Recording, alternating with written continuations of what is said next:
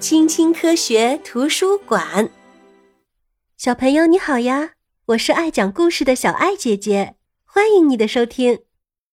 爸爸妈妈宣布了一个重大的消息：我们要搬家了。搬家，简单来说就是全家要换个房子住啦。如果新家在另一个街区或者另一个城市。那么你还需要换一所学校，找一家新的运动俱乐部。小猫咪要跟我们一起搬走吗？邻居们呢？我们为什么不继续住在这里呢？我能把所有的玩具都带上吗？一开始，孩子们会对搬家提出各种各样的问题，有时候他们会感到有点难过。孩子们对这座房子里的角角落落和各种气味都已经非常熟悉了，他们很爱这座房子。可是搬家也意味着开始一场新的冒险。第一项任务，由爸爸妈妈找到一家搬家公司，负责搬运家里的物品，必须跟工作人员定好搬家的具体日期，并且啊谈妥费用。之后会有一位专业的搬家顾问上门服务，他会计算出所有物品，比如家具、餐具和书籍等要占用卡车车厢多大的空间。他还要预估出把所有东西全部打包所需要的纸箱的数量。哇，真是太厉害了！小朋友，一起去将要入住的新街区逛一逛，怎么样？这座房子啊，带有一个真正意义上的大花园，离市游泳馆很近，但是街道没有上一个家附近的街道漂亮，学校也离得更远了。搬家经常会遇到这种情况，有些方面变得更好了，有些方面啊反而不如以前。第二项任务，开始用纸箱打包啦。趁着这个机会，把所有的物品都进行归类整理吧。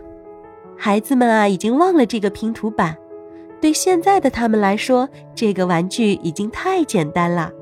还有这些衣服啊，都太小了。那就把它们全部都捐出去吧。真是个好主意。呲啦一声，纸箱装满了，我们就把它封好，并且在上面标出箱子里装的是什么。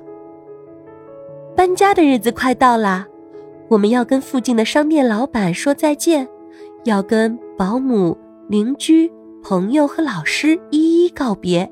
我们可以把朋友们的通信地址都记在一个本子上，等搬家之后啊，再用新家的地址给每个人都寄上一张明信片。一言为定，我们要保持联系哦。等假期的时候再聚啦。三、二、一。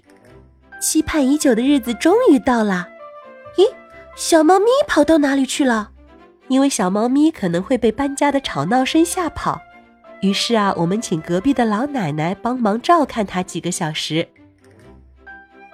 搬家工人们已经向市政府申请了特殊许可证，这样啊，他们的大卡车就能停放在门口指示牌所在的专用停车位上啦。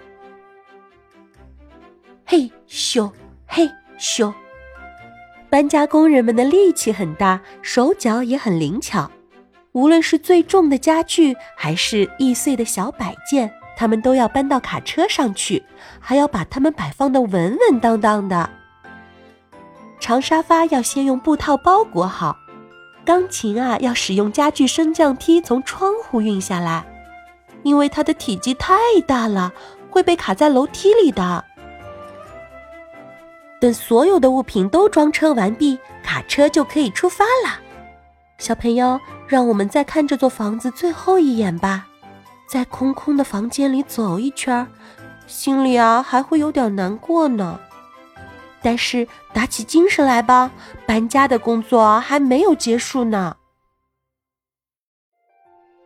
终于到了最后一项任务，抵达新家，准备啊在这里安顿下来。好乱啊！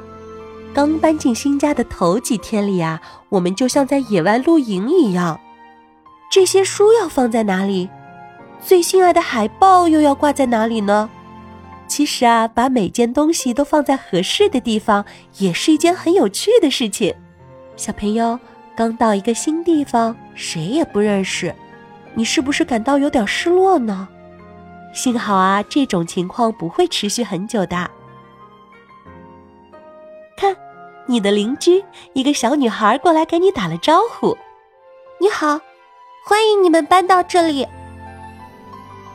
过了一段时间，学校开学啦，你会在新的学校认识新的同学。同班的小朋友里有几个人会很快成为你的朋友的。在家里生活啊，还是跟以前一样，每天晚上爸爸妈妈都会给你讲一个故事。到了周末啊，一家人还会在家里做一个蛋糕。小猫咪也习惯了这里的生活，它很喜欢在花园里睡午觉呢。小朋友，你知道吗？在加拿大的魁北克省，所有想搬家的人啊，都会在同一天行动，每年的七月一日。看，这就是魁北克省的全民搬家日，多么忙碌而又欢乐的一天呀！但是啊，不管怎么样，一辈子都住在同一个地方也是有点无聊。小朋友，你觉得呢？欢迎你在评论区告诉小爱姐姐哦。如果你喜欢这个故事的话，欢迎你点赞、订阅、关注小爱姐姐哦。我们下次见，拜拜。